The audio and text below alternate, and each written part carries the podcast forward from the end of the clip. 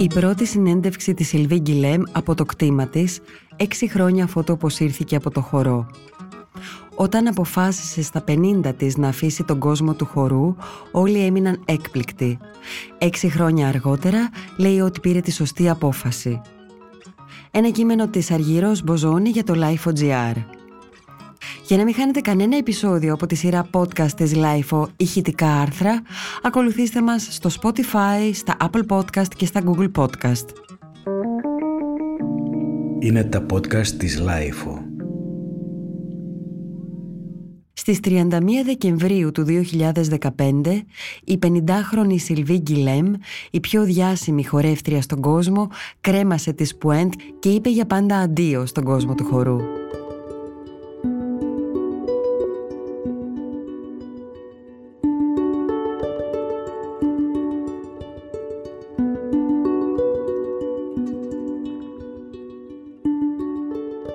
Μέχρι την τελευταία αυλαία είχαν μεσολαβήσει 30 χρόνια από τότε που ο Ρούντολφ Νουρέγεφ την ονόμασε «Ετουάλ» στο μπαλέτο της όπερας του Παρισιού, δίνοντάς της την υψηλότερη διάκριση που είχε δοθεί ποτέ σε μια 19χρονη χορεύτρια. Η Γκυλέμ τον δικαίωσε. Έγινε η σπουδαιότερη χορεύτρια της γενιάς της και μία από τις μεγαλύτερες του 20ου αιώνα. Καμία άλλη δεν έχει σημαδέψει την τέχνη του χορού όσο η Γκυλέμ, που όπως και ο Μπαρίσνικοφ όχι μόνο έδωσαν νέα πνοή στο κλασικό ρεπερτόριο, αλλά δημιούργησαν και ένα προσωπικό λεξιλόγιο μέσα στη γλώσσα του χορού, ανανεώνοντάς την και δημιουργώντας ένα πρότυπο και ένα ιδανικό για χιλιάδες χορευτές σε όλο τον κόσμο.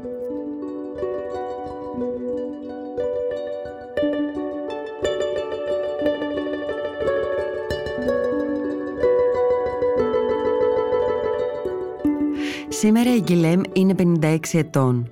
Ζει σε ένα κτήμα 27 στρεμάτων στο Λάτσιο, στα όρια της Τοσκάνης και της Ούμπρια, με το σύζυγό της, φωτογράφο Ζιλ Ταπί. Ανακαίνισε δύο παλιές αγρικίες με φυσικά και τοπικά βιώσιμα υλικά, όπως η τερακότα, η πέτρα και το ξύλο και διατηρεί μια φάρμα με σκύλους, αγελάδες, γαϊδουράκια, αλεπούδες, ελαιόδεντρα και όπως λέει περήφανα η σοδιά της ήταν 200 κιλά ελαιόλαδο. Όταν πήρε την απόφαση να συνταξιοδοτηθεί, ο κόσμος του χορού και το τεράστιο ακροατήριό της έμειναν με ανοιχτό το στόμα. Έγινε πρωτοσέλιδο σε όλο τον κόσμο, αλλά και σε αυτή την τελευταία πράξη της καριέρας της έκανε όπως ήθελε η ίδια. Έφυγε στην κορυφή της τέχνης και της τεχνικής της, όντας η πιο ακριβοπληρωμένη χορεύτρια στον κόσμο με έσοδα 850.000 δολάρια το χρόνο. Αγάπησα κάθε λεπτό των 39 χρόνων που χορεύω και εξακολουθώ και σήμερα να το αγαπώ με τον ίδιο τρόπο. Τότε γιατί σταματάω; Πολύ απλά γιατί θέλω να τελειώσω την καριέρα μου όσο ακόμα νιώθω ευτυχία με αυτό που κάνω, με περηφάνεια και πάθος, είπε στη συνέντευξη τύπου στην οποία είχε αναγγείλει την τελευταία παγκόσμια περιοδία της και την απόσυρσή της. Έκτοτε κυριολεκτικά εξαφανίστηκε από προσώπου γης. Έξι χρόνια αργότερα αποφάσισε να δώσει την πρώτη της συνέντευξη στο Dance Masterclass στο καταφύγιό της, εκεί που δεν υπάρχουν μίντια και δημοσιογράφοι παρά μόνο βοσκοτόπια και τα κατοικίδια της. I wanted to be happy in a way. And I said always to myself, as long as I am happy doing it, I go on. Sylvie Guilhem, she was the first ballerina to take her career into her own hands. If I like it, it's okay. If I don't, and if I can't make it in dance, I will go and do uh, my gardening. Μιλώντας στον Τανίελ Σίμκιν σε μια ημίωρη συνέντευξη, γυρίζει πίσω στο χρόνο και εξηγεί την πνευματική κατάσταση στην οποία πρέπει να βρίσκεται ένας χορευτής, την εμπειρία της στην όπερα του Παρισιού και τη σχέση της με τον Ουρέγεφ. Ο Ρούντολφ δεν δίδασκε πολύ, αλλά μπορούσες να τον παρατηρήσεις, να τον βλέπεις.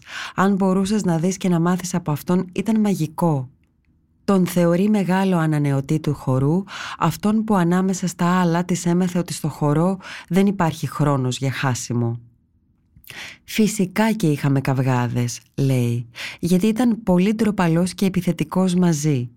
Εγώ ήμουνα εξίσου ντροπαλή και επιθετική και η επίθεση ήταν η καλύτερη άμυνα. Για το μόνο που μετανιώνω είναι ότι έφυγε νωρίς και δεν προλάβαμε να γίνουμε φίλοι. Τη στιγμή που αρχίσαμε να μην υπάρχουν εμπόδια, φράγματα μεταξύ μας, θα μπορούσαμε να γίνουμε πολύ φίλοι. Ήταν πολύ άρρωστος και εγώ ήμουν πολύ νέα και υποδιαρκή πίεση.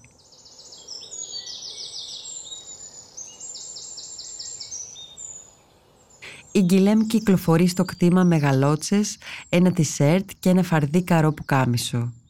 Η συζήτηση περιστρέφεται γύρω από την απόσυρσή της από το χορό και την απομόνωσή της. Πήρα την απόφαση να σταματήσω και το ήξερα πριν από οποιονδήποτε άλλο και πριν οποιοδήποτε άλλος πάρει την απόφαση για λογαριασμό μου, λέει. Δεν είναι ωραίο να συνεχίζεις όταν το καταλαβαίνεις γιατί δεν κάνεις αυτό που θέλεις ή αυτό που περιμένει το κοινό από εσένα. Η Γκυλέμ είναι η πρώτη μπαλαρίνα που πήρε την καριέρα στα χέρια της, όχι ανέμακτα. Εξηγεί ότι όσα χρόνια ήταν στο χορό ένιωθε ότι προχωρούσε και όσο έμενε εκεί ήταν ευτυχισμένη. Μόλις σταματούσε αυτό θα άλλαζε. Δεν σκεφτόμουν ότι είχα ένα στόχο και έπρεπε να τον φτάσω με οποιοδήποτε κόστος. Είναι θέμα οπτικής. Αν δεν είσαι ευτυχισμένος, ποιο το νόημα, λέει. Αρχίζεις και κάνεις κακές δουλειές, γίνεσαι πικρός, δεν νιώθεις ελεύθερος. Η σκηνή είναι ο μεγενθετικός φακός του ποιος είσαι. Παρόλο που δεν νοσταλγεί καθόλου τις μέρες που περνούσε ατελείωτες ώρες στην μπάρα, έχει μία μικρή στο σπίτι της για να γυμνάζεται. «Δεν κάνω άλματα», λέει, «γιατί δεν έχω ανάγκη να τα κάνω». Χορεύει, κάνει πιλάτες, αλλά όλα αυτά για τον εαυτό της. Η άσκηση στην μπάρα είναι σαν διαλογισμός, αλλιώς τη συχαίνεται, είναι κάτι πολύ βαρετό. Ωστόσο δεν μπορεί παρά να θυμηθεί κάποιους πολύ φωτισμένους δασκάλους που μεταμόρφωναν με την ευφυΐα και την ποιητικότητά τους το βαρετό μάθημα σε μοναδική εμπειρία.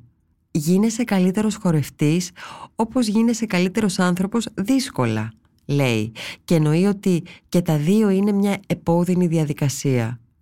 Αν δεν μπορείς να μάθεις από τους εξαιρετικούς δασκάλους, δεν μπορείς να γίνεις καλύτερος. Η διαδικασία είναι να μαθαίνεις ποιος είσαι και να κοιτάζεις ποιοι είναι οι δάσκαλοι σου και να μαθαίνεις από αυτούς.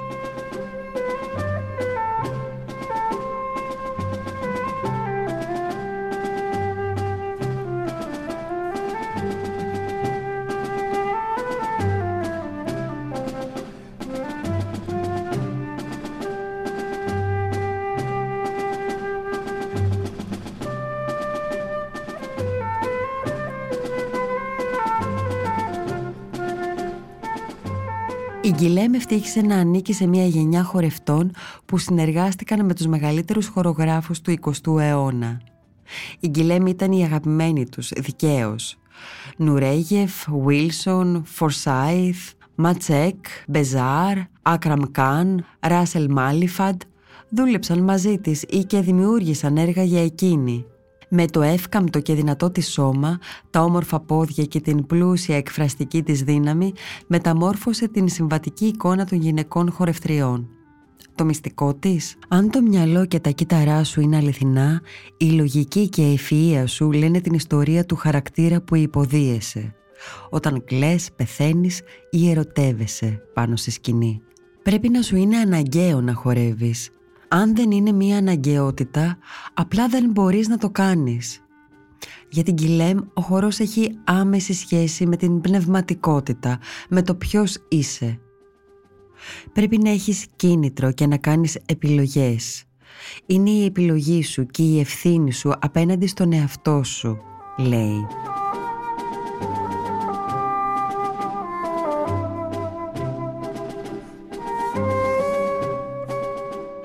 Γκυλέμ όταν πήρε την απόφαση να εγκαταλείψει την καριέρα της στην όπερα του Παρισιού για να πάει στο Λονδίνο έγινε κυριολεκτικά σεισμός στον κόσμο του χορού αλλά και στην πολιτική σκηνή της Γαλλίας. Όταν έφυγα από το Παρίσι για το Λονδίνο, λέει, μου είπε κάποιος πόσο δύσκολο ήταν αυτό που έκανα και του είπα «Θα το δοκιμάσω και αν πετύχει, πέτυχε». Αλλιώς θα πήγαινα να κάνω κυπουρική, να φτιάχνω τον κήπο μου, κάτι που κάνω και σήμερα, πολλά χρόνια αργότερα, λέει. Δεν ήμουν σίγουρη καθόλου, αλλά δεν είχα επιλογή. Έπρεπε να αφήσω το Παρίσι γιατί όταν αρχίσαμε διαπραγματεύσεις με την όπερα είδα ότι ήμασταν μπροστά σε τείχο. Δεν ήξερα τι θα βρω, αλλά ήμουν σίγουρη ότι έπρεπε να φύγω.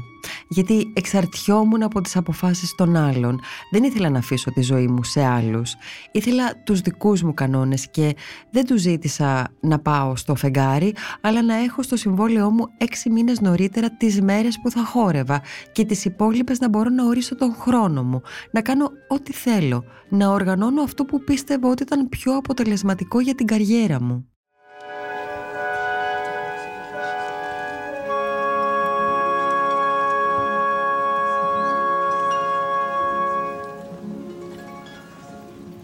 Η Γκυλέμ όχι μόνο μαγνήτιζε το κοινό με ένα μοναδικό τρόπο, αλλά όταν ανέβαινε στη σκηνή, το ίδιο αυτό κοινό αναγνώριζε στο πρόσωπό της μια ιδιοφυή προσωπικότητα. Χόρευε με έναν τρόπο υπερβατικό, σαν πλάσμα από άλλο πλανήτη, αλλά την ίδια στιγμή ήταν απόλυτα ανθρώπινη, με κάθε μη του σώματός της, κάθε κύτταρο της ύπαρξής της, κάθε έκφραση και βλέμμα να πάλλονται. Η εξαιρετική της χάρη και η μουσικότητα των κινήσεών της συνδέονταν σε κάθε βήμα σε αρμονία με τον ατσάλινο έλεγχο, την πειθαρχία και το πάθος. Η Γκυλέμ ήταν μια κινούμενη φλόγα. Δεν είχε μόνο τη μαεστρία να υπηρετεί την τέχνη της, αλλά και την ευφυΐα να την απογειώνει, να την κάνει να μοιάζει σαν κάτι απόλυτα φυσικό που γίνεται εύκολα. Η Γκυλέμ επικρίθηκε ως πολύ ασυμβίβαστη, πολύ ατίθαση, δεσποινής όχι, για τις διαβόητες αρνήσεις της σε εμφανίσεις και παραστάσεις που δεν την ενέπνεαν, δεν την οδηγούσαν να κάνει το επόμενο βήμα. I can't feel happy with compromise. You have one life. You know, if you spend your life just doing what people, other people tell you to do, it's not your life, it's their life. I want a mine χρειαζόταν χώρο και ελευθερία, κάτι που δεν υπάρχει ακόμα και σήμερα στο χώρο του κλασικού μπαλέτου και τις πάντα υπάκουες μπαλαρίνες. Χρειαζόταν ανεξαρτησία και τόλμη για να μπορέσει να κάνει λάθη σε ένα περιβάλλον που κάθε μέρα μετράει διπλά και ο χρόνος είναι αδυσόπιτα σύντομος. Η Γκυλέμ, όσο καμία άλλη χορεύτρια παγκοσμίως, υπήρξε κυρίαρχη του πεπρωμένου της. Αν της λείπει κάτι από τον κόσμο του χορού, είναι ο ενθουσιασμός στη στιγμή που βρισκόταν επάνω στη σκηνή. Δεν της λείπει καθόλου η αδρεναλίνη. Οτιδήποτε συμβαίνει νωρίτερα από μία παράσταση δεν μου λείπει καθόλου. Το μισό. Την προετοιμασία, την αμφιβολία, το φόβο, το να πρέπει να κάνεις όλο και περισσότερα.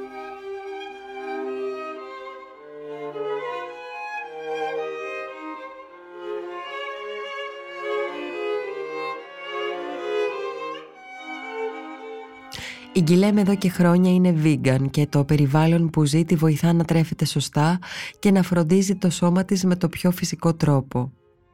Η διατροφή μου ήταν απέσια για πολλά χρόνια, λέει. Δεν είχα χρόνο και τρεφόμουν με σαλάμι, πατατάκια και κόκα-κόλα.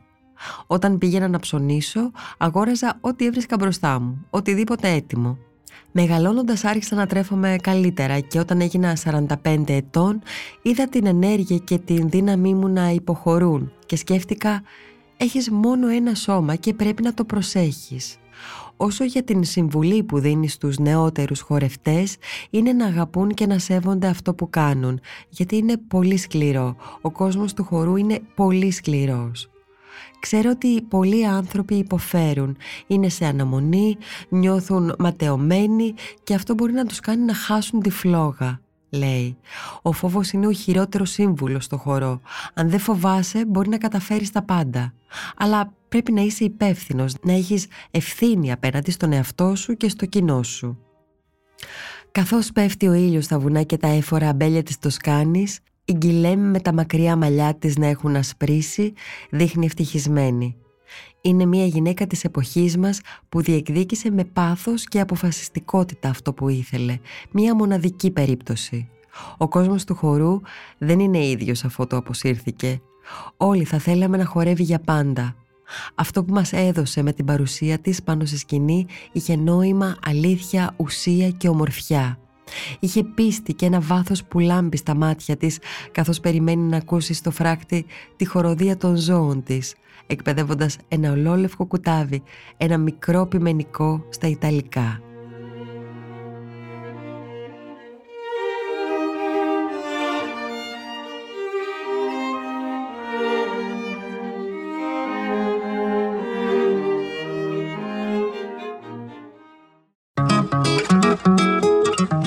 Της LIFO ανανεώνονται καθημερινά και τα ακούτε μέσα από το LIFO.gr ή τις εφαρμογές της Apple, του Spotify ή της Google. Κάντε subscribe πατώντας πάνω στα αντίστοιχα εικονίδια για να μην χάνετε κανένα επεισόδιο. Είναι τα podcast της LIFO.